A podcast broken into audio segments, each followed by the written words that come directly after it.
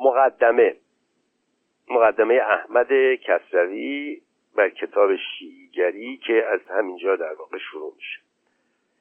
چنان که بسیاری از خوانندگان میدانند، چهار ماه پیش کتابی درباره کیش شیعی به چاپ رساندیم. کانویس اشاره کسروی به چاپ نخست شیعیگری در بهمن ماه هزار و سیصد و بیست و دو است. ادامه متن. و آن کتاب بدانسان که پیش بینی کرده بودیم مایه هایهوی گردید. بدخواهان به جای آن که به ایرادها و پرسش‌های ما پاسخی دهند، یا اگر پاسخی نمی‌دارند از در عمیق، یعنی حقیقت راستی، از در عمیق پژوهی در آمده گفته‌های ما را بپذیرند، به های و هوی برخاستند. دولت بهانه پیدا کرده کتاب را باز داشت و داستان را جرمی پنداشته به دادسرا فرستاد تا پرونده‌ای پدید آید و در دادگاه کیفری داوری شود. پانویس اشاره است به شکایت کسانی از کسروی به دادگستری و جلوگیری از پخش کتاب شیعیگری به دستور محسن صدر صدرالاشراف وزیر دادگستری کابینه سهیلی. بنگرید به پیشگفتار ویراستان. ندامه من. ما از این پیش آمد اندوه نخوردیم، زیرا های هوی شوند دلیل انگیزه. آن شد که کسان بسیاری که از کوشش‌های ما آگاهی نمی داشتند آگاهی یافتند و کتاب‌های ما را جسته و یافته هوشیارانه به خواندن پرداختند. دشمنان ما با بدیهای خود به ما یاری کردند. از آن سو ما دوست می‌داریم همه سخنان ما به داوری گزارده شود. ما خود خواهان همان می‌باشیم. برای شناخته شدن راست از کج و استوار از سست یگان راه داوری میباشد. ولی جای پرسش است، داوران این کار چه کسانی شایند، یعنی شایسته خواهند بود؟ رسیدگی از روی چه قانونی تواند بود؟ آیا سه تن یا پنج تن دادرس از کارکنان وزارت دادگستری شاینده یا شایسته این داوری می باشند؟ آیا در قانونهای ایران چیزی که راست یا کج بودن گفته‌های ما را نشان دهد توانند یافت؟ بی گفتگوست که دادرسان وزارت دادگستری شاینده چنان داوری نمی باشند و در قانونهای ایران نیز چیزی که دستاویز آن داوری باشد یافته نمی شود. پانویس شوربختا که چنین نبوده و نیست. اصل بیستم متمم قانون اساسی مشروطه چنین است: عامه مطبوعات غیر از کتب زلال و مواد مضر به دین مبین آزاد و ممیزی در آنها ممنوع است.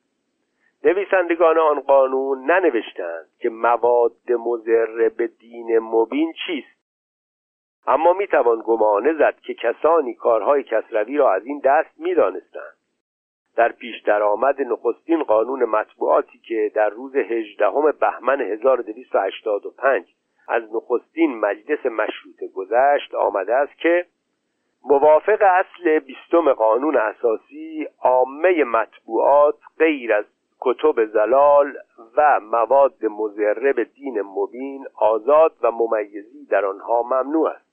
در ماده چهارم از فصل دوم قانون آمده است که طبع کتب متداوله غیر از کتب ممنوعه و کتب جدیده غیر از کتب مذهبی آزاد است. این قانون پروانه چاپ کتاب‌های دینی را به هیئتی در وزارت معارف به نام مجمع علوم دینیه واگذارد. ماده چهل و نه به وزارت معارف و نظمیه اجازه می‌داد که روزنامه‌ها را از جمله در مواردی که روزنامه، جریده و لایحه مضر به اساس مذهب اسلام باشد توقیف کنند. با این همه باید گفت که بسیاری از بندهای این قانون درباره کتب زلال اجرا نمیشد و در انتشار روزنامه نیازی به پروانه رسمی نبود. در سال هزار و سیصد و یک قانون ناظر شرعیات از مجلس گذشت. دادخواست علیه کسروی یکی از نخستین آزمونها در بکار گرفتن این قانون در زمینه مواد مضر به دین مبین بود. قانون مطبوعات مجلس اول برای نخستین بار در دوران زمامداری دکتر مصدق بازبینی شد و قانون تازه‌ای به تصویب رسید. آنچه ما می‌دانیم این داوری از دو راه توانستی بود. یکی آنکه دولت چون از چاپ شدن چنین کتابی آگاه گردید نشستی از ملایان برپا گرداند و از آنان پاسخ خواهد. اگر دولتی نیکخواه و دلسوز بودی این کار را کردی، زیرا آن کتاب درباره گرفتاری‌های ایران است و یک رشته سخنانی از ارجدارترین گفته‌ها به میان آورده شده. آن کتاب در این زمینه است که مردم ایران نافهمیده و نادانسته گرفتار یک رشته گمراهی‌های بسیار زیانمندی گردیدند و تا این گمراهی‌ها هست حال توده بهتر از این نخواهد بود. در چنین زمینه بسیار بزرگ و ارجداری سخن رانده شده و دلیل‌های بسیار روشن یاد گردیده. به چنین سخنانی دولت بایستی بیش از دیگران دلبستگی نماید و ارج گذارد، از یاوری و پشتیبانی به ما باز نایستد، برای آنکه هوده یعنی نتیجه پیامدی بسیار نیک و بزرگ به دست آید. گام پیش گذارده از ملایان پاسخ خواهد و آنگاه انجمنی از دانشمندان و نیکخواهان برپا گردانیده از آنان داوری خواهد و بدین سان به یک کار تاریخی بزرگی برخاسته نام خود را در تاریخ جاودان گرداند. ولی افسوس که چنان دولتی نمی بود و چنین کاری کرده نشد. دیگری آنکه خردمندان و نیکخواهان جهان از ایرانیان و دیگران که در این کشور کم نمی باشند گفته های ما را بخوانند و خود در میانه داور باشند، بخوانند و نخست بدانند آن های و هوی در برابر چه بوده، ما چه گفته بودیم که در پاسخش دچار وحشیگری ها گردیدیم، چه می‌خواستیم که گرفتار دادسرا شدیم. دوم بدانند به چه شوند این توده بدین سان بدبخت و تیر روز گردیده، به چه شوند این کشور چنین ویرانه افتاده، به چه شوند دسته‌های بزرگی از مردم با کشور و پیشرفت آن دشمنی می‌نمایند و همیشه بدبختی آن را می‌خواهند. سوم بدانند ما در چه راهی می‌کوشیم و بهر چه این همه رنج و گزند می‌کشیم، بهر چه این همه بدزبانی و بی‌فرهنگی از بدخواهان می‌بینیم. اینها را بدانند و آنچه شاینده خردمندی و پاکدلی ایشان است داوری کنند و آنچه باینده یعنی شرط وظیفه مردانگی و غیرت ایشان است یاوری دریغ ندارند. داوری در این زمینه یا آن گونه بایستی یا این گونه و چون آن یکی نبود ما ناچار شدیم این یکی را درخواست کنیم و بهتر دانستیم گفته‌های خود را در این باره با زبان روشن‌تر و بهتری به رشته نوشتن کشیم و نسخه‌های کمی از آن را به چاپ رسانیده به کسانی که به خردمندی و نیکخواهی آنان امید توان بست برای خواندن فرستیم. این است داستان نوشتن این کتاب و چاپ آن. نکته‌ای که می‌باید در اینجا یادآوری کنیم آن است که این کتاب چون درباره یک رشته جستارهای ارجداری است و آنگاه از خواننده داوری طلبیده شده، این است که هر کسی باید آن را با اندیشه خواند و هر سخنی را با دلیل‌هایی که برایش آورده شده نیک سنجد و خرد را به داوری وادارد و پس از این باشد که از آن گذشته به سخن دیگری پس از آن بپردازد. پانویس در مورد کلمه جستار: جستار اسم مصدر از جستن، مبحث، موضوع بررسی، نوشته پژوهشی. کسروی این کتاب را نخست در بهمن ماه سال هزار و سیصد و بیست و دو با نام شیعیگری به چاپ رسانید و در چاپ دوم که پخش گسترده تری داشت، بخوانید و داوری کنید را به نام کتاب افزود. پیشتر هم کتاب اسرار هزار ساله به خامه علی اکبر حکمی زاده فرزند یکی از روحانیان سرشناس قم به کوشش کسروی و همراه با روزنامه پرچم به چاپ رسیده بود. آیت الله روح الله خمینی که در آن هنگام یکی از مدرسان حوزه قم بود، کتاب کشف اسرار هزار ساله یا کشف الاسرار را در پاسخ به او و نیز نقد به اندیشه های مجتهد سرشناس اصلاح طلب شریعت سنگلجی نوشت. نامه ای هم با دستینه او و سرنامه بخوانید و به کار ببندید از همان سالها به جای مانده که خمینی در آن نامه به دیگر روحانیان خورده میگیرد که چرا در برابر کسروی خاموشند و به مبارزه با او نمیپردازند.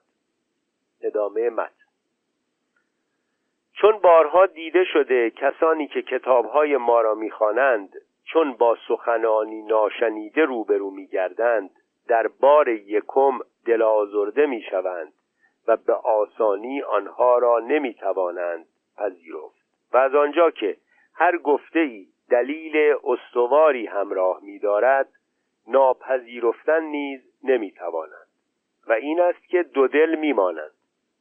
این کسان باید به یک بار خواندن بس نکرده کتاب را دو بار و سه بار بخوانند که بیگمان آنچه را که در بار یکم پذیرفتن نتوانستند در بار دوم و سوم خواهند توانست. به هر حال ما هیچ سخنی را بی دلیل نگفته ایم و این نمی‌خواهیم که کسی نافهمیده و باور نکرده سخنی را از ما بپذیرد. ما چنان که خواهش کرده ایم دوست می داریم هر خواننده‌ای راستی را داور باشد، هیچ سخنی را از ما بی دلیل نپذیرد و از هیچ سخنی که با دلیل است چشم نپوشد، چنان داند که یک دادگاه بزرگی است که او داورش می باشد و رفتاری کند که شاینده چنان جایگاه باشد. اگر کسانی از آنان پس از خواندن بتوانند به داوری خود رویه یعنی صورت ظاهره کار دهند، بدین سان که فهمیده خود را بنویسد و یا گفتاری پرداخته به روزنامه ها فرستد و یا کتابی در همین زمینه به چاپ رسانند، این کاری است که بسیار سودمند خواهد افتاد و هوده‌های بسیار نیکی را در بر خواهد داشت. احمد کسروی، تهران، هزار و سیصد و بیست و سه. گفتار یکم: شیعیگری چگونه پیدا شده؟ شیعیگری تاریخچه بسیار درازی می‌دارد، بلکه خود تاریخی می‌باشد، ولی ما در اینجا آن را به کوتاهی یاد خواهیم کرد. شیعیگری به این معنی که خواست ماست از زمان بنی امیه آغاز یافته. چون معاویه به دستاویز کشته شدن عثمان با امام علی ابن ابی طالب به جنگ برخاست و پس از مرگ او خلافت را با زور و نیرنگ به دست آورده در خاندان ارثی گردانید، این رفتار او به بسیاری از مسلمانان گران افتاد و کسان بسیاری آرزوی خلافت کرده چنین خواستند که آن را از دست بنی امیه بیرون آورند. لیکن تا معاویه زنده می بود کسی نیارست، یعنی جرأت نکرد بجنبد. پس از مرگ او حسین بن علی به کوشش برخاست، ولی از ناپایداری پیروانش کاری از پیش نبرد و بدانسان که همگی می دانند کشته گردید. سپس چون یزید پسر معاویه مرد و پسر او معاویه نام پس از چهل روز خلافت از آن کناره جست و برخی آشفتگی ها به میان افتاد، عبدالله ابن زبیر در مکه و محمد ابن حنفیه در مدینه به دعوی خلافت پرداختند و مختار ثقفی در کوفه برخاست که او نیز در نهان به خلافت می‌کوشید، ولی اینها نیز کاری نتوانستند و یکایک از میان رفتند. پانویس: دهه‌های پس از مرگ معاویه سالهای خونریزی و کشتار میان داعیان خلافت و فرمانروایی در سرزمین‌های اسلامی بود. پس از مرگ یزید فرزندش معاویه ابن یزید در ربیع الاول سال شصت و چهار هجری به خلافت رسید و در ذوالقعده همان سال کناره جست. او آخرین خلیفه از سه خلیفه سفیانی خاندان بنی امیه بود. پس از او مروان ابن حکم از خاندان بنی امیه نخستین خلیفه از یازده خلیفه مروانی این خاندان شد. عبدالله ابن زبیر که از سرداران عرب در جنگ با ایرانیان بود و در جنگ جمل با علی ابن ابی طالب جنگیده بود، در مکه خود را خلیفه و جانشین یزید خواند و خلافت مروان را نپذیرفت. در سال هفتاد و سه عبدالملک فرزند و جانشین مروان عبدالله ابن زبیر را به یاری حجاج ابن یوسف ثقفی شکست داد و وی را بکشت. پیش از آن و در همان سال شصت و چهار یکی از سرداران عبدالله ابن زبیر به نام مختار ابو عبید ثقفی که از قبیله ثقیف بود به بهانه بیعت گرفتن از مردم کوفه برای ابن زبیر از مکه خارج شد و در کوفه به خونخواهی حسین بن علی قیام کرد. او در آغاز خود را خلیفه نمی‌دانست و مردم را به پذیرش امامت یا خلافت محمد بن حنفیه فرزند علی بن ابی طالب و برادر ناتنی امام حسین فرا می‌خواند. مختار به دست عبدالله بن زبیر کشته شد. پیروان مختار به کیسانیه نامآور شدند و پس از مرگ محمد ابن حنفیه در سال هشتاد و یک گفتند که او نمرده و در کوه رضوی پنهان است و با نام مهدی باز خواهد گشت. این گروه نخستین مدعیان مهدویت در میان فرقه های شیعه بودند. خلافت نود ساله امویان در روزگار خلافت مروان ابن محمد مشهور به مروان حمار به دست ابو مسلم خراسانی پایان یافت و کشتار خاندان بنی امیه و پیوستگان به ایشان آغاز شد. ادامه متن. سپس دو خاندان بزرگی با بنی امیه به نبرد برخاستند. یکی عباسیان، پسران عباس عموی بنیان گذار اسلام، و دیگری علویان، پسران علی.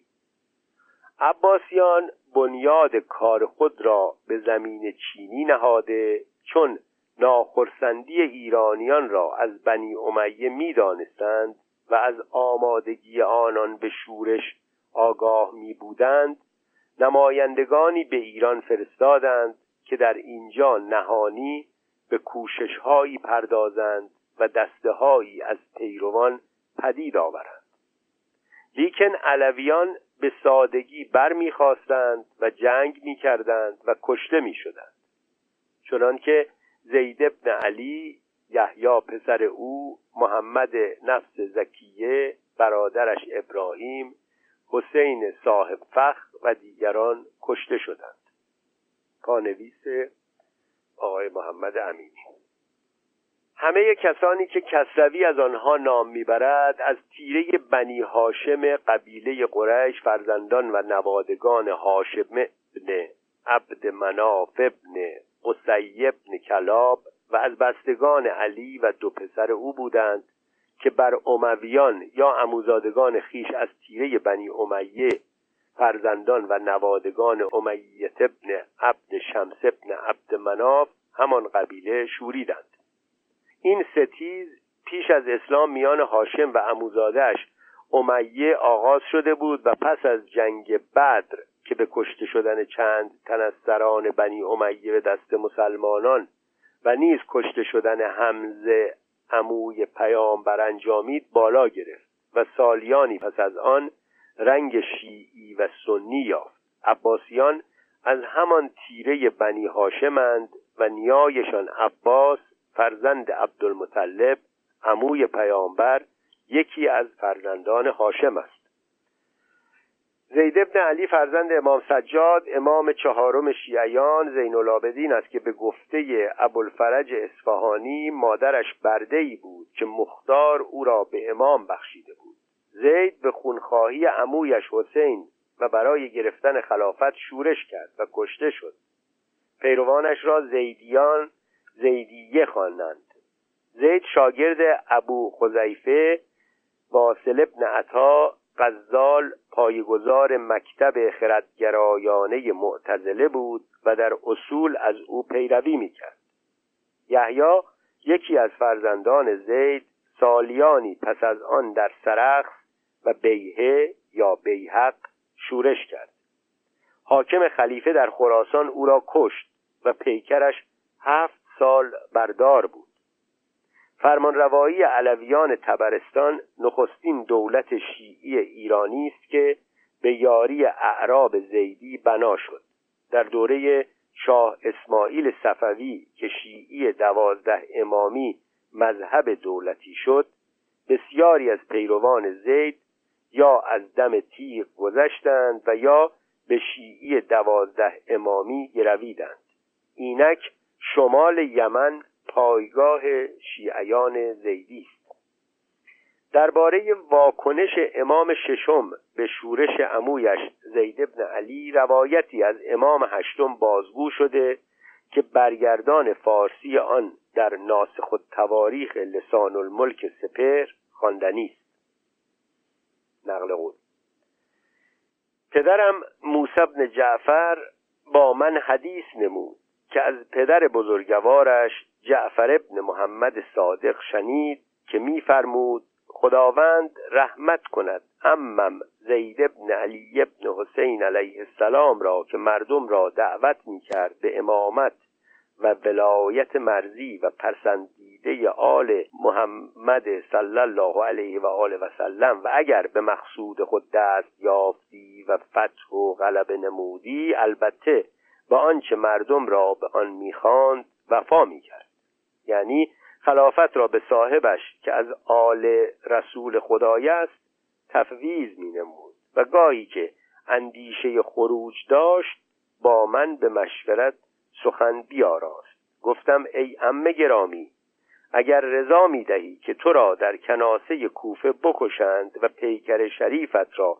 بر دار برزنند به هر طور خواهی چنان کن. زید روی برتافت و خروج نمود. پایان نقل قول.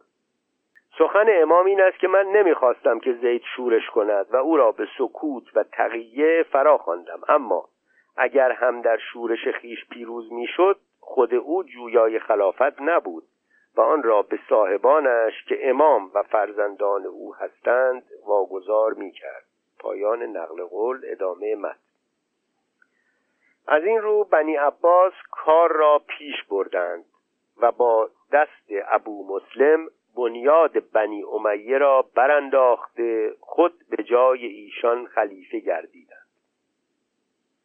کوتاه سخن آن که از نیمه دوم سده نخست تاریخ هجری کشاکش‌های بسیار سختی بر خلافت پیدا شده، نبرد و جنگ بسیار میرفت. آرزومندان خلافت از هیچ کوشش در راه آرزو باز نمی ایستادند. خونها از هم می ریختند، خاندانها بر می انداختند، دروغ و نیرنگ به کار می بردند. در این کشاکش ها پیروان علویان شیعه نامیده می شدند که به همان معنی پیروان می باشد. شیعیگری از همانجا آغاز گردیده. پانویس ببخشید، یه تیکه از پانویس قبلی مونده، اونو من میخونم و بعد این پانویسی که مربوط به این بخش میشه. محمد ابن عبدالله نواده امام حسن نامآور به نفس زکیه پاکسرشت، نخستین شورشگر شیعی در دوران عباسی بود که خود را مهدی موعود نامید. شورش او با امامت جعفر صادق همزمان بود و امام ششم که پیشتر هم به ابو مسلم و عموی خیش زید ابن علی روی خوش نشان نداده بود، از این خیشاوند هم پشتیبانی نکرد و به گفته بلاذری به او پیغام داد که بپرهیز و خود و خاندانت را هلاک مساز. برخی از راویان شیعی گفتند که عبدالله پسر نفس زکیه امام ششم را به حسادت متهم ساخت. محمد نفس زکیه و برادرش ابراهیم به دستور منصور خلیفه عباسی کشته شدند. حسین صاحب فخ یکی دیگر از نوادگان امام حسن بود که در دوران امام هفتم بر خلیفه شورید و بر مدینه چیرگی یافت و سرانجام کشته شد. پانویس بعد از جمله دروغ و نیرنگ به کار می بردند. نمونه از این خاندان براندازی رفتار بنی عباس با بنی امیه است. عبدالله ابن عباس که آغازگر خلافت عباسی بود، در نخستین خطبه در مسجد کوفه خیشتن را صفاح یا خونریز نامید و گفت بران است که به سزای خونهایی که عموزادگان امویش یعنی بنی امیه از بنی هاشم ریخته بودند همه ایشان را کشتار کنند و چنین کرد. نخست سران ایشان را در جنگ زاب کشت و پس از آن دست به کشتار هر آن کسی زد که از این خاندان بودند. حمدالله مستوفی می نویسد صفا اولاد بنی امیه را طلب کرد، از خرد و بزرگ هفتاد کس را بیافتند، تمامت را زنده استخوان‌های اعضا خرد کردند و بر سر هم دیگر افکندند و بالای ایشان فرش و بساطی بگسترانیدند. صفا و اتباع بر آن بساط نشستند و طعام می‌خوردند و ایشان با ناله و افغان جان می‌دادند. پایان نقل قول. همه بستگان و پیوستگان به این خاندان در کوفه و حجاز کشته شدند. گروهی را پس از رفتن به حج در همانجا گرفتار کرد و کشت. یعقوبی می‌نویسد که افزون بر همه آنهایی که به بند کشید و در زندان کشت، روزی گروهی را که می‌گفتند اموی هستند به پیش او آورده تا درباره ایشان داوری کند. شاعری وارد شد و شعری خواند که یادآور رفتار امویان بود. همانجا فرمان داد که همه ایشان را سر برند. به گفته تاریخ نویسان شمار کسانی از آن خاندان که زنده ماندند از انگشتان یک دست بیشتر نمی بوده و آنها هم به بیرون از سرزمین خلافت عباسی گریختند. ادامه من. این شیعیگری نخست یک کوشش سیاسی بی‌آلایشی و شیعیان بیشترشان مردان ستوده نیکی می بودند و پاک دلانه و غیرتمندانه در آن راه می کوشیدند. چه بی گفتگوست که علویان به خلافت بهتر و سزنده تر می بودند. در میان اینان مردان پاک و پارسا بیشتر یافته می شدی، به ویژه در برابر بنی امیه که بیشترشان مردان ناپاک می بودند. چیزی که هست، شیعیگری در این سادگی خود نایستاد و هر زمان رنگ دیگری به آن زده شد. از همان زمانهای پیش یک دسته به تندروی برخاسته چنین گفتند که در زمان ابوبکر و عمر و عثمان نیز علی به خلافت سزنده تر بود و آن ستن ستم کردند که به جلو افتادند. این را گفته از ابوبکر و عمر و عثمان ناخشنودی نمودند. پانویس: این گفته کسروی درست نیست که همه کسانی که علی را شایسته خلافت می دانسته یا با یکی از سه خلیفه پیش از او مخالفت می داشتند شیعی بودند. شیعیگری سالها پس از آن آغاز شد و در آن سالهای نخست که میان خاندانهای قبایل عرب بر سر فرمانروایی دولت نوپای اسلامی ستیز در گرفته بود، این چالش و درگیری‌ها رنگ شیعی و سنی نمی داشت و گفتگوی فقهی و کلامی هنوز آغاز نشده بود. در آن جامعه سنتی عشیره‌ای مانند هر ساختاری از این دست پس از مرگ رهبر ستیز بر سر جانشینی برخاست و این ستیز با پیوندهای خویشاوندی، برتری جویی‌های اشرافی و نیز پاره‌ای برداشت‌های گروهی و شخصی از آیین تازه در هم آمیخت. این ستیزها پیش از مرگ پیامبر هم در گرفته بود. اسود انسی، طلحه ابن خلوید اسدی و مسلم ابن حنیف حنفی با این دعوی که چرا قریش پیامبر داشته باشد و ما نداشته باشیم بر او شوریدند و خویشتن را پیامبر خواندند. پس از مرگ پیامبر اسلام بر سر جانشینی او میان مهاجرین، یعنی یاران نزدیک پیامبر که از بیم اشراف قریش از مکه به مدینه رفته بودند، و انصار یعنی نومسلمانان مدینه که یاران و میزبانان مهاجرین شدند، رقابت در گرفت.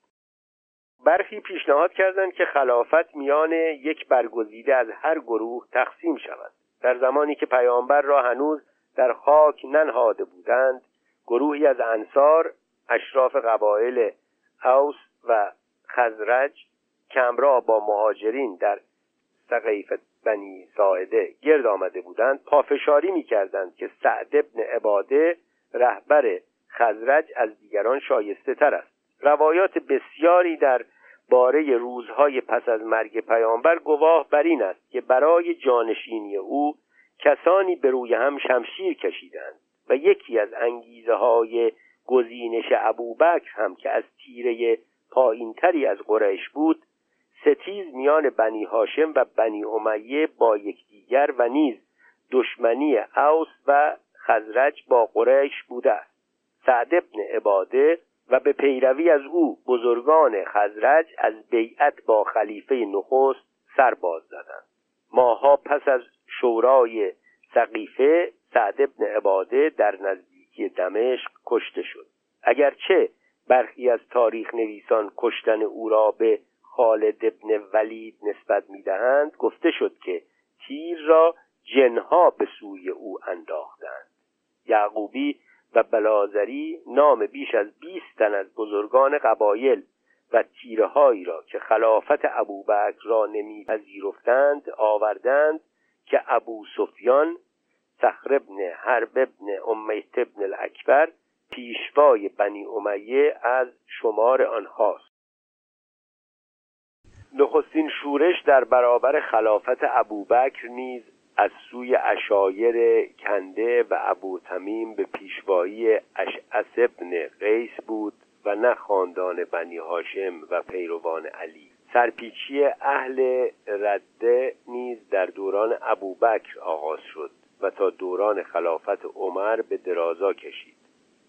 تا پیش از مرگ ابوبکر هنوز سران انصار خیشتن را هم رتبه مهاجرین یا یاران آغازین پیامبر می دانستند.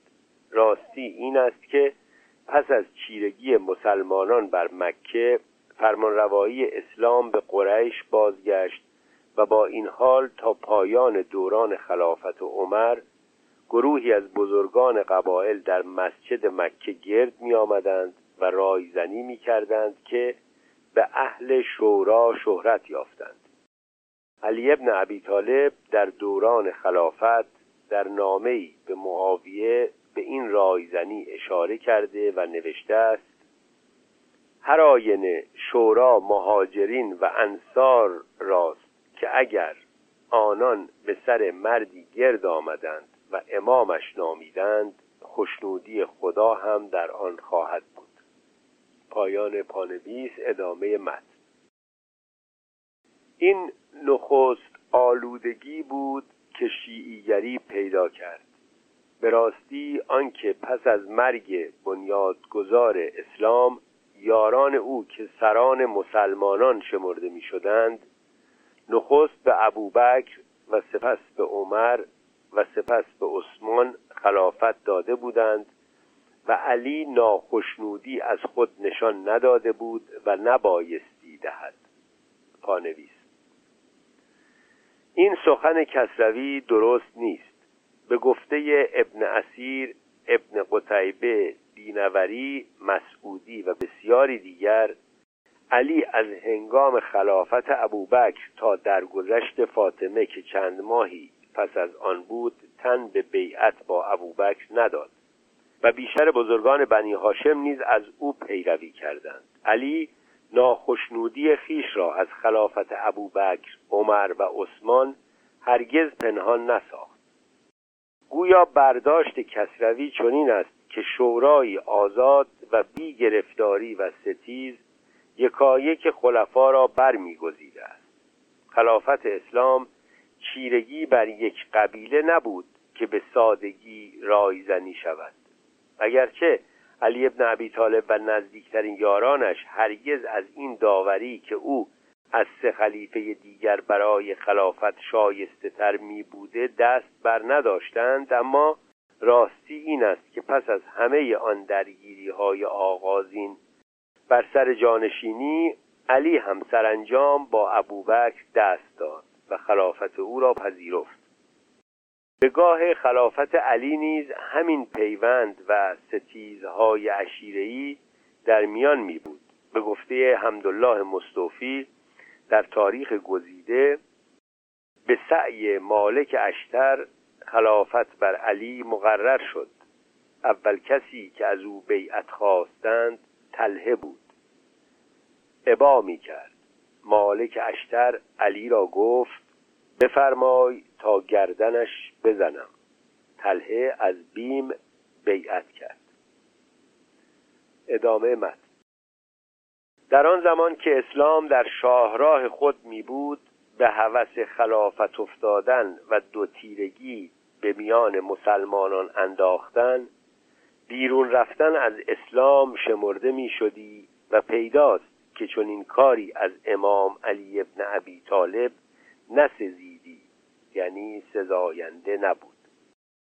همان امام در زمان خلافت خود به معاویه می نویسد: آن گروهی که به ابوبکر و عمر و عثمان دست داده بودند به من دست دادند و کسی را نرسیدی که نپذیرد و گردن نگذارد. برگزیدن خلیفه مهاجران و انصار راست. اینان هر کس را برگزیده امام نامیدند، خوشنودی خدا نیز در آن خواهد بود. پانویس: زیرنویس کسروی. این نامه در نهج البلاغه هست و در تاریخ‌ها نیز یاد شده و متن عربی هم در پانویس آمد. ادامه متن. این را نوشته می‌خواهد معاویه را بنکوهد، یعنی نکوهش کند، سرزنش کند، که در برابر خلیفه ایستاده و گناه او، یا بهتر گویم بیرون شدنش را از اسلام به رخش کشد. کسی که این نامه را نوشته چگونه توانستی در زمان خلافت ابوبکر و دیگران ناخشنودی نماید و ایستادگی نشان دهد؟ اگر کرده بودی آیا همکار معاویه شمرده نمی شدی؟ از آن سو تاریخ نیک نشان می دهد که علی با آن ستن با مهر و خوشنودی زیست، چنان که دختر دوازده ساله خود ام کلثوم را به زنی به عمر داد. پانویس: راویان بسیاری گواهی دادند که عمر ابن خطاب خلیفه دوم از علی ابن ابی طالب برای ازدواج با دخترش ام کلثوم خواستگاری کرد و پس از ازدواج با او به دامادی علی میبالید و از او پسری به نام زید زاده شد که به گفته حمدالله مستوفی در تاریخ گذیده این زید را در کوفه به غلطی بکشتند و مادرش همان لحظه درگذشت چنان که وارث و موروث معلوم نگشت. اما در میان فقیهان شیعی گفتگو بر سر این ازدواج بسیار است. برخی از ایشان برای نشان دادن دشمنی خاندان علی با عمر تا آنجا پیش رفته که می نویسند علی و فاطمه هرگز دختری به نام ام کلثوم نداشتند تا به همسری عمر درآید و ام کلثوم کنیه زینب دختر دیگر علی و فاطمه است. استناد ایشان هم یا به شیخ مفید است که ام کلثوم و زینب را یکی دانسته و یا به رضی الدین حلی فقیه شیعی سده هشتم که نوشته است علی بیست و هفت فرزند می داشته که یکی از ایشان زینب الکبری المکنات به ام کلثوم من فاطمه بنت رسول الله است. برخی هم گفتند آن ام کلثومی که با عمر ازدواج کرده دختر ابوبکر بوده و نه علی. اما چون این دعاوی با تاریخ از جمله انساب الاشراف بلاذری و طبقات ابن سعد و نیز با روایات کسانی چون امام جعفر صادق، کلینی، شیخ صدوق، شریف رضی، سید مرتضی علم الهدی و صدها راوی شیعی و اهل سنت همخوانی ندارند، بران شدند که علی و فاطمه دختری داشتند که نامش هم ام کلثوم بوده، اما عمر او را با زور به ازدواج خویش درآورده و او هنوز به سن بلوغ نرسیده و شهوت بر نمی انگیخته است. البته آشکار است که این نگرانی از ازدواج با دختر خردسال زیر نه سال قمری که در آن هنگام و تا به امروز هم در میان ایشان پذیرفته است افسانه‌ای بیش نمی باشد. کسانی که عمر را به ازدواج با دختر خردسال علی متهم می کنند نیک می دانند که از دیدگاه بیشتر فقیهان مسلمان بلوغ شرط وطی یعنی عمل جنسی یا دخول است و نه ازدواج.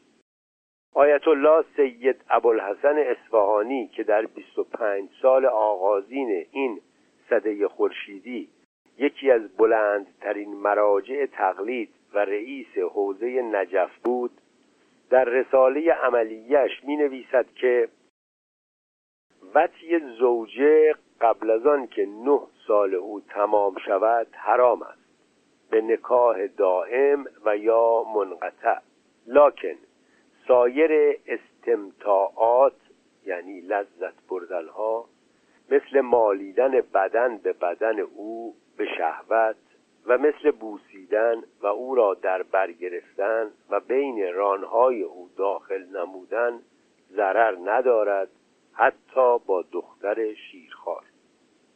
به هر روی تاریخ شستشو نشده بر این گواهی دارد که پیامبر اسلام پس از ازدواج با عایشه و حفصه داماد ابوبکر و عمر شده. عمر داماد علی بوده.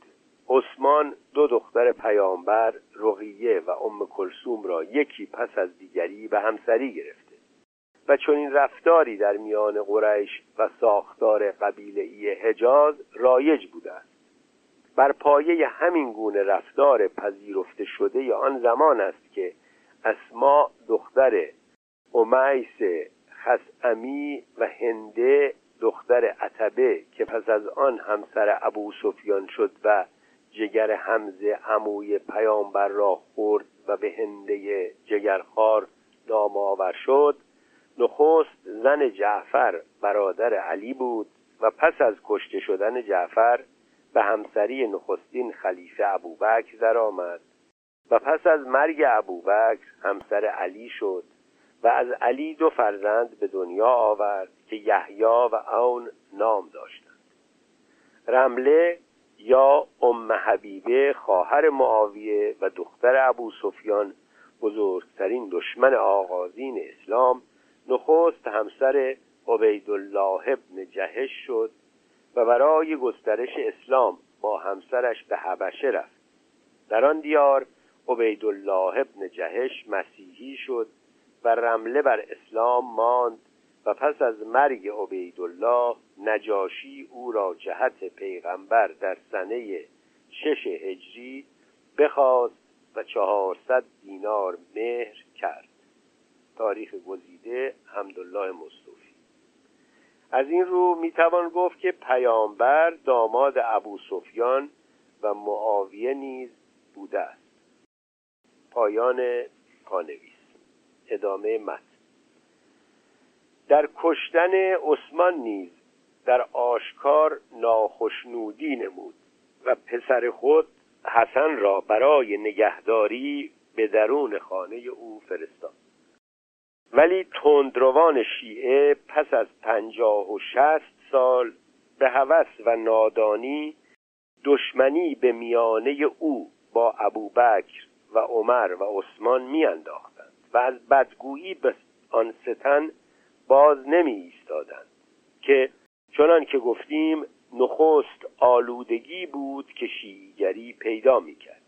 می باید گفت این تندروان نه همگی شیعیان بلکه یک دسته از آنان می بودند و از همان زمانها در نتیجه یک داستانی یک داستانی که خود نمونه ای از بدی و ناپاکی ایشان می باشد نام رافضی پیدا کردند. پانویس در مورد تندروان شیعه. واژه شیعه برابر با پیرو است و مراد از شیعه علوی در آغاز پیروی از خلافت علی در برابر معاویه بود که برداشت‌های فقهی و کلامی سالیانی دیرتر به آن افزوده شد. هم از این روز که پیروان تندروی علی ابن ابی طالب را شیعه قالیه و همه آنها را قلات شیعه می‌خوانند. قالی از واژه عربی قلو برخاسته که برگردان فارسی آن زیاده روی است. قالیان یا قلات شیعیانی بودند که درباره علی ابن ابی طالب قلو یا زیاده روی می‌کردند و از این رو تندرو خوانده می‌شدند. بر پایه نوشته‌های راویان اهل سنت و نیز برخی از راویان شیعی از جمله حسن ابن موسی نوبختی در فرق الشیعه، شیخ کشی در معرفت الاخبار و رجار رجار کشی و دیگران، نخستین کسی که به قالیه یا تندرو نامآور شد عبدالله ابن سبا یا ابن سودا است که گاه او را همدانی، بلاذری، یمنی و یا حبشی خواندند. برخی از فقیهان شیعی را باور این است که کسی با این نام هرگز نمیزیسته و سیف ابن عمر تمیمی او را ساخته و پرداخته تا شیعیان را بدنام کند. برخی از فقیهان اهل سنت او را یهودی تبار می‌دانند که سازنده شیعیگری بوده و برخی پژوهشگران شیعی در این صده همین یهودی تباری او را انگیزه‌ای برمی شمارند که هر آینه ابن سبایی هم می بوده آن کارهای او در خدایگونه برشمردن علی از همین پیشینه دینی او برمی خواسته است. راست یا ناراست در تاریخ‌ها آمده که او نخستین کسی است که زبان به دشنام سه خلیفه پیش از علی گشود و علی را خداوند و سازنده جهان خواند و گفت که انت هو، تو او هستی. در برخی روایات آمده که علی او و پیروانش را به دست خیش در آتش افکند.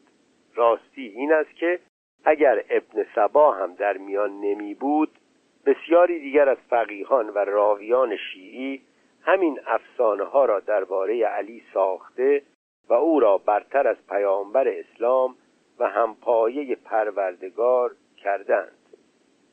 پیروان اندیشه های ابن سبا که به سبعیه یا سبائیه نام آور شدند بر این باورند که ذات پروردگار در علی ابن ابی طالب وارد شده و ابن ملجم مرادی شبیهی را که شیطان ساخته کشته است و نه علی را. پس از او نامآورترین شیعی قالی ابوالخطاب محمد ابن مغلاس اسدی کوفی از یاران و پیروان امامان ششم، هفتم و هشتم شیعی بود و امام جعفر صادق را ذات زمینی خداوند می شمارد. به باور فقیهان شیعی دوازده امامی، اسماعیلیان، باطنیه یا باطنیان و نزدیک به یکصد گروه دیگر شیعی از جمله کاملیه، منصوریه، نصیریه، اهل حق علی اللهی، قمامیه که میگویند علی هر سال در بهار در ابرها به گرد زمین میچرخد و زندگی نو میسازد، خطابیه پیروان ابوالخطاب اسدی، یعفوریه، قرابیه که میگفتند جبرائیل به دلیل شباهت‌های ظاهری محمد را با علی یکی انگاشته و بنا بوده که علی پیامبر باشد، و تیاریه پیروان جعفر تیار برادر علی از قالیه یا تندروان شیعی می باشند. باید افزود که کسروی گاه برخی از شیعیان جعفری را هم تندرو یا قالی می خواند که با نگاهی به روایات و احادیث و افسانه های منبری سخنی به گزافه نیست. ادامه متن. چگونگی آن که در آخرهای امویان زید ابن علی ابن حسین از مدینه به کوفه آمد و چون میخواست بازگردد شیعیان نگذاردند و پانزده هزار تن با او دست دادند یا بیعت کردند که بشورد و خلافت را به دست آورد. زید فریب ایشان را خورده به کار برخاست، ولی چون هنگامش رسید و بایستی آماده جنگ گردد دسته انبوهی از شیعه که همان تندروان می بودند به نزدش آمده چنین پرسیدند: شما درباره ابوبکر و عمر چه می گویید؟ پانویس در مورد کلمه بیعت. در میان اعراب پیش از اسلام بیعت که دست راست خود را به دست راست دیگری زدن است هم در پیمان خرید و فروش یا بیع میان دو تن به کار می رفته و هم در پیمان بستن برای پذیرش مهتر و رهبر قبیله و تیره و خاندان و وفاداری به شیخ و پیشوا. و از آنجا به فرهنگ عشیره‌ای آغاز اسلام و دوران خلافت راه یافته است. محمد ابن عبدالله این شیوه کهن قبیله‌ای را نخستین بار در سال سوم پس از آغاز پیامبریش در بیعت عشیره در یوم دار به کار برد که با گرد آوردن بزرگان بنی هاشم از ایشان هم پیمانی خواست و سپس دو بار دیگر در سالهای دوازدهم و سیزدهم هجری از این شیوه در عقبه بهره گرفت و یارانش را به تجدید پیمان فراخواند. ناگفته پیداست که در آن سامان پرخشونت عشیره‌ای بیعت با پیشوا و مهتر تازه با دستبندی و بررسی سود و زیان از یک سو و تهدید و زور از دیگر سو همراه می بوده است. گزینش ابوبکر به خلافت بر همین روش پیش رفت و زور و سود با رایزنی و دوراندیشی در هم آمیخت و از آن پس نیز همین رفتار نهادینه شد. بنا هم بر این بود که هر آینه بزرگان و مردم مدینه که پایتخت اسلام بود با کسی دست دهند باشندگان شهرها و سرزمین‌های دیگر نیز چنان کنند. پس از کشته شدن عثمان گروه بسیاری به خانه علی ابن ابی طالب گرد آمدند و او را به مسجد کشانده و با او بیعت کردند. وفاداری علی به این روش بیعت به پایه‌ای بود که به گفته طبری و نیز نهج البلاغه در نامه‌ای به معاویه که حاکم شام بود و بیعت باشندگان مدینه را نمی‌پذیرفت نوشت که بیعت را نمیتوان باز پس گرفت و غایبان را حق پرسش در بیعت ایشان نیست. این وفاداری به بیعت به پایه‌ای است که شیخ مفید و کلینی نوشتند که یکی از انگیزه‌های پنهان شدن امام دوازدهم خودداری او در بیعت با حاکمان جائر بوده است. ادامه متن. زید از آنان خوشنودی نمود و ستایش سرود. شیعیان همین را دستاویز گرفته زید را رها کرده پراکنده شدند. زید گفت مرا در سخت ترین هنگام نیاز رها کردی. از اینجا آن دسته رافضه یا رها کنندگان نامیده شدند و به شوند این نامردی آنان بود که زید کاری از پیش نبرده کشته گردید. پانویس. اگرچه این داوری کسروی درباره پیشینه و کاربرد آغازین واژه رافضی یا برگشته و رها کرده درست است، اما او با نپرداختن به جایگاه این واژه در سالهای پس از شورش زید ابن علی موشکافی پژوهشگرانه خویش را به کنار نهاده است. در سالهای پس از شورش زید فقیهان اهل سنت، قلات و همه شیعیان زیدی، اسماعیلی و دوازده امامی و دیگر تیره‌ها و نیز کشنده عمر را هم رافضی خواندند و مرادشان هم این بود که اینها که به سه خلیفه پیش از علی باور نمی‌دارند و ایشان را رها کردند رافضی و از دین برگشتند. در نوشته‌های تاریخی آمده است که سلطان محمد خوارزمشاه چون سبزوار شیعی نشین را گرفت همه را رافضی خواند و فرمان داد تا همه را بکشند مگر اینکه یک تن را به نام ابوبکر به او بنمایانند. مولانا این داستان را به شعر آورده که گفت نرهانید از من جان خیش تا نیاریدم ابوبکری به پیش. مولانا می‌افزاید که مگر در میان شیعیان میتوان ابوبکر نامی یافت. کی بود بوبکر اندر سبزوار یا کلوخ خشک اندر جویبار.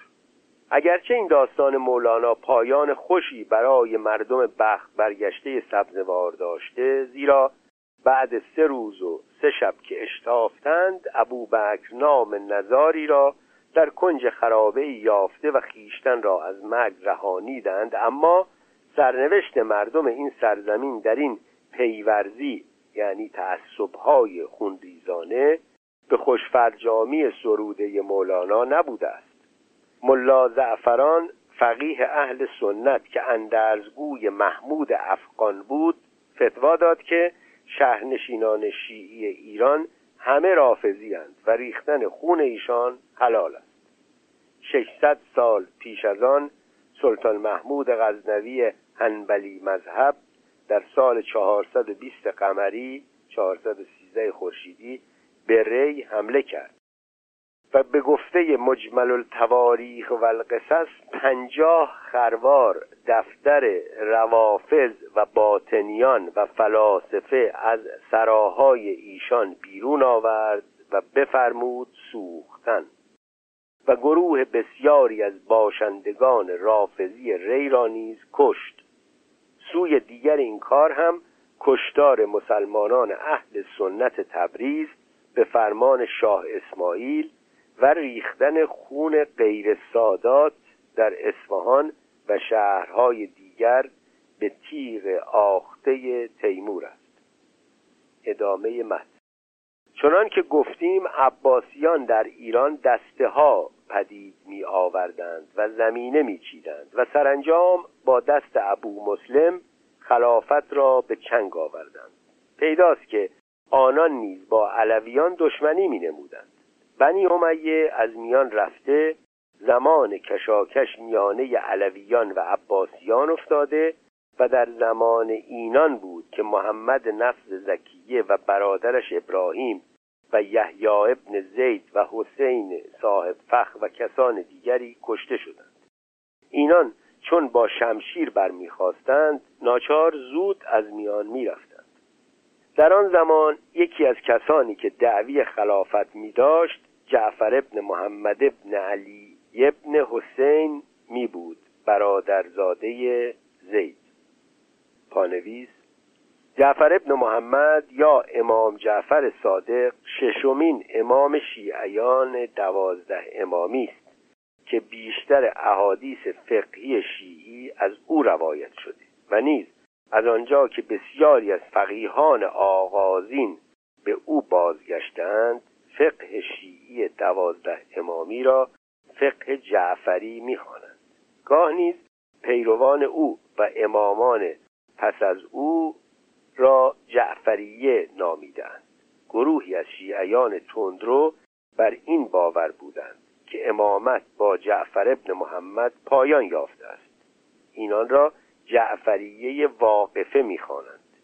پیش از آنها نیز گروهی که باقریه خوانده شدند پدر امام جعفر صادق امام محمد باقر را پایان امامت و همان مهدی موعود دانستند. ادامه متن. این مرد که پیروانی می داشت یک راه نوین دیگری پیش گرفته چنین می گفت: خلیفه باید از نزد خدا برگزیده شود و کسی که از نزد خدا برگزیده شده خلیفه است، چه توانا باشد و سررشته کارها را به دست گیرد و چه توانا نباشد و در خانه نشیند. آنان که از مردم می‌خواهند رستگار گردند باید به آیت یا نشانه برگزیده خدا گردن گذارند و فرمان برند و خمس و مال امام پردازند.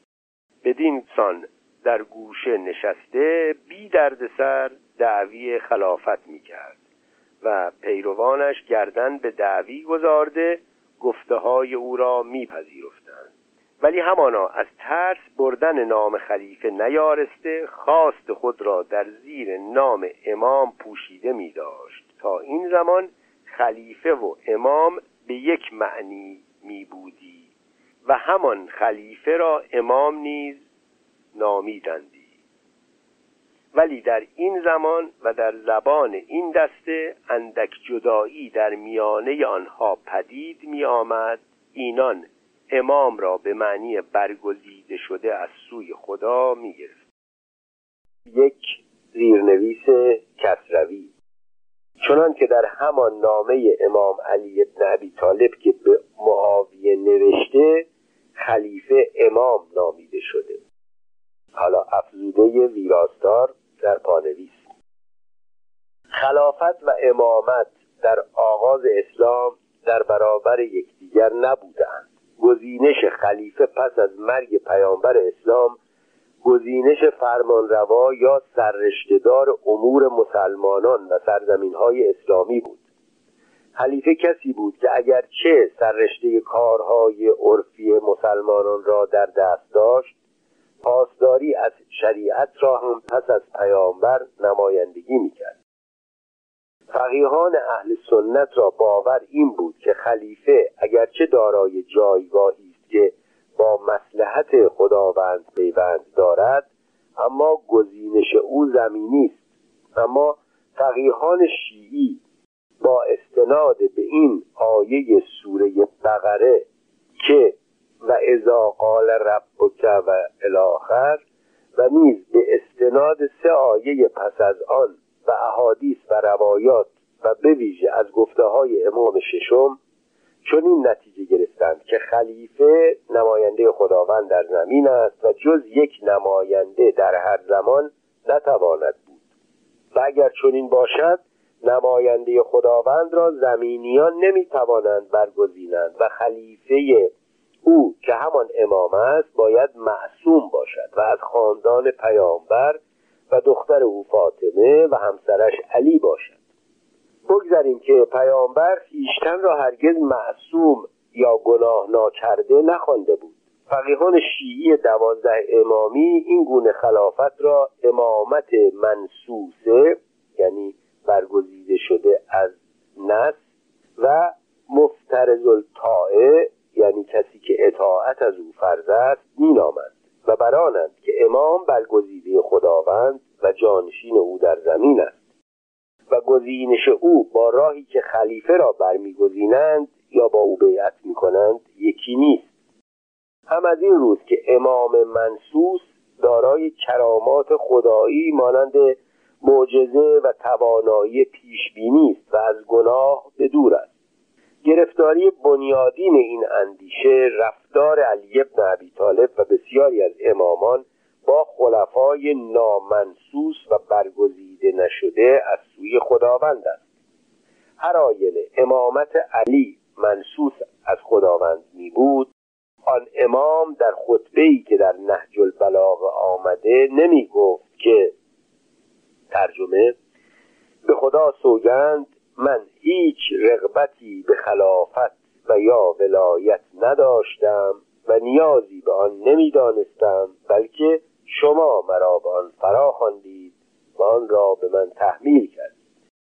علی پس از کشته شدن عثمان به مردمی که خواهان خلافت او بودند گفت که مرا رها کنید و دیگری را برگزینید. بارها به رغم شایسته در دانستن خیش از سه خلیفه پیش از خود که برگزیده پیامبر و خداوند نبودند پشتیبانی کرد و گفت که سرپیچی از ابوبکری که به گفته فقیهان شیعی منصوص نبود و خلافت امام برگزیده خداوند را قصد کرده بود سرپیچی از خدا و پیامبر است.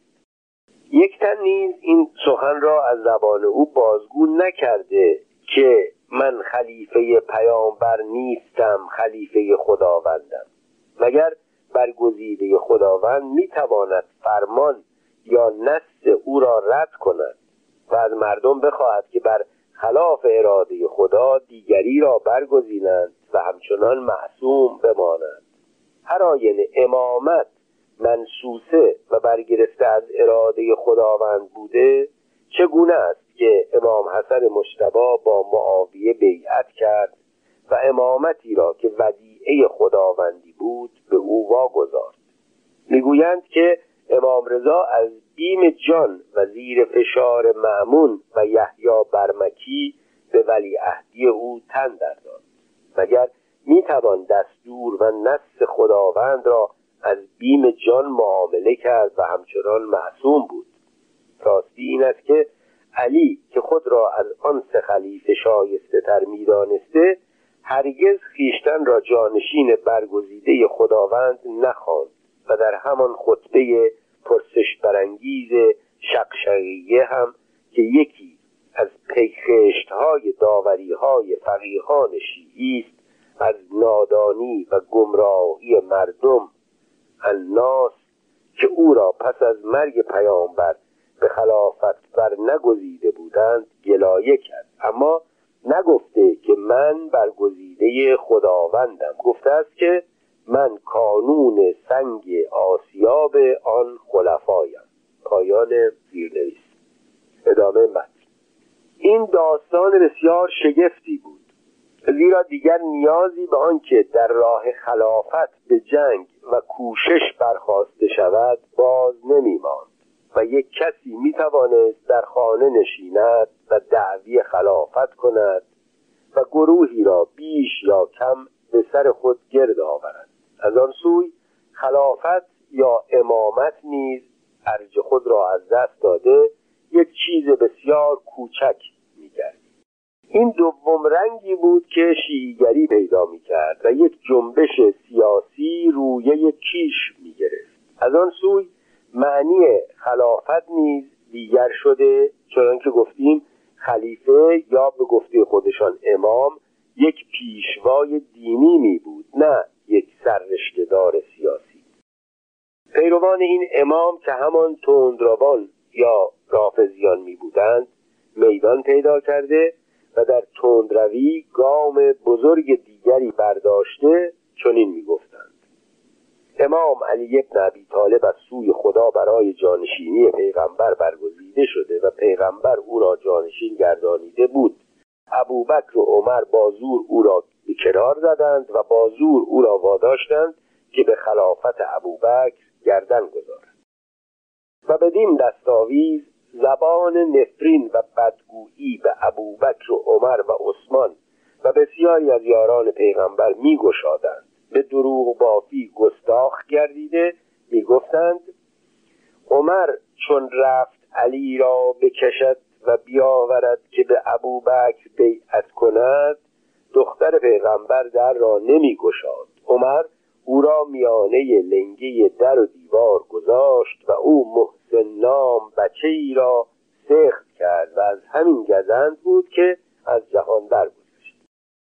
از این گونه داستانها که تاریخ آگاه نمی داشت بسیار می گفتند، چون بنیاد کار را به گزافه‌گویی و تندروی گذارده بودند. رفته رفته از این اندازه هم گذشتند و این زمان سخنان دیگری به میان آوردند. هر که بمیرد و امام زمان خود را نشناسد بیدین مرده است. خدا ما را از آب و گل والاتری آفریده و شیعیان ما را از بازمانده آن آب و گل پدید آورد.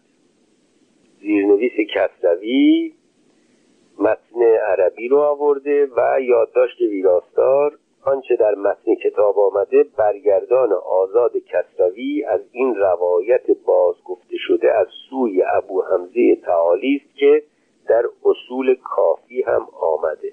ادامه متن: خدا دوستی و پیروی ما را به زمین ها نشان داد. آنها که پذیرفتند بارده شدند و آنها که نپذیرفتند شوره‌زار گردیدند. به کوه‌ها نشان داد، آنها که پذیرفتند بلند گردیدند و آنها که نپذیرفتند پست شدند. به آب‌ها نشان داد، آنها که پذیرفتند شیرین شدند و آنها که نپذیرفتند شور گردیدند. کارهای شما هر روز به ما نشان داده می شود که اگر نیکو کرده اید شاد باشید و اگر بد کرده اید اندوهناک گردید. معنی قرآن را کسی جز ما نداند، همه باید از ما بپرسند. از این گونه سخنان بسیاری که جز لاف زدن و گزاف گفتن شمرده نشود و گویندش بیگمان بیدین و خدا ناشناس می بوده و ما نمی دانیم اینها را که گفته است و آیا راست است و یا دروغ و ساخته می باشد. بدینسان یک راه جدای دیگری در اسلام پیدا شده و گروهی خود را از مسلمانان جدا گردانیدند. اینان دشمنی سخت با دسته های دیگر نشان می دادند و به سران اسلام از ابوبکر و عمر و دیگران نفرین و دشنام دریغ نمی گفتند. در پندار اینان دیگران همگی بیدین می بودند و تنها این دسته از شیعیان دین می داشتند. دیگران همگی به دوزخ خواستندی رفت و تنها اینان در بهشت خواستندی بود.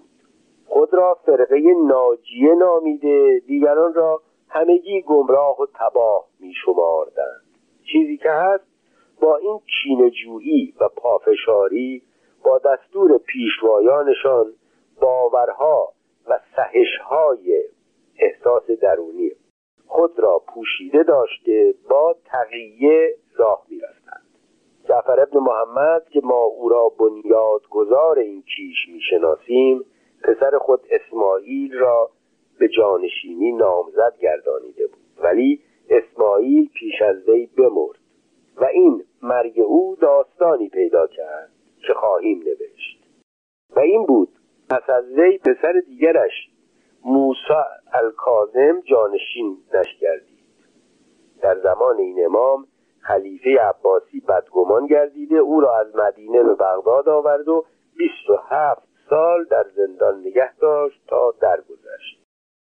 پانویس: امام جعفر صادق ششمین امام شیعیان دوازده امامی است و شاید کسروی در این اشاره گذرا افسانه سازی های برخی از راویان را درباره بیست و هفت سال زندانی بودن امام هفتم پذیرفته باشد. موسی بن جعفر یا امام موسی کاظم، هفتمین امام شیعیان، یکی از فرزندان پایه‌گذار فقه جعفری است. بسیاری از شیعیان را باور این بود که پس از مرگ امام ششم فرزندش اسماعیل امام هفتم خواهد شد. اما اسماعیل پیش از مرگ پدر بمرد و آنها که مرگ او را باور نداشتند اسماعیلی شدند. پس از مرگ امام ششم گروهی به پیروی از عبدالله که بزرگترین پسر او بود برخاستند و به شیعیان فتحیه نام آور شدند. کسانی نیز به گرد اسحاق برادر موسی گرد آمدند و چون او داعیه امامت نداشت از محمد که هوادار زیدیه و جارودیه بود پشتیبانی کردند و سرانجام بیشتر شیعیان از مفضل ابن عمر کوفی جعفی، صفوان جمال، معاذ ابن کثیر و یعقوب سراج پیروی کردند و موسی کاظم را به امامت پذیرفتند. این جانشینی هم گواه بر این است که بسیاری از شیعیان نیز مانند اهل سنت به اجماع یا گزینش گروهی پیشوا باور می داشتند. دوران امامت سی و پنج ساله او که از دیگر امامان درازتر بود با خلافت منصور، مهدی، هادی و سرانجام هارون الرشید همزمان گردید. در ده سال نخست امامت او که با سالهای توانایی خونریزانه منصور همراه بود گزندی از خلیفه عباسی به او نرسید و او در مدینه میان پیروانش میزیست. این همان خلیفه است که ابو مسلم خراسانی و ابن مقفع را کشت. شورش پیروان ابو مسلم نفس زکیه و برادرش ابراهیم را به سختی سرکوب کرد و عموزاده و معتمد برگزیده برادرش صفاح نخستین خلیفه عباسی را با بیرحمی از میدان به در کرد. شگفت است که میگویند او امام جعفر صادق را که از هیچ یک از آن شورش ها پشتیبانی نکرده بود زهر داد و کشت، اما فرزند او امام موسی کاظم را از میان نبرد. فرزند منصور مهدی عباسی که امام را به بغداد فراخواند و او را خانه نشین کرد به گفته ابوالقاسم محمود زمخشری با امام پیمان بست که اگر او بر وی و فرزندانش خروج نکند در امان خواهد بود. این روایت به گفته راویان شیعی گواه این است که امام کاظم خروج و قیام را در آن زمان به صلاح و شایسته نمی‌دانسته. فرزند مهدی خلیفه هادی که شورش خف را که یکی از عموزادگان امام آن را برانگیخته و رهبری می‌کرد خونریزان فرو نشانده بود، رفتار مداران جویانی با امام در پیش گرفت.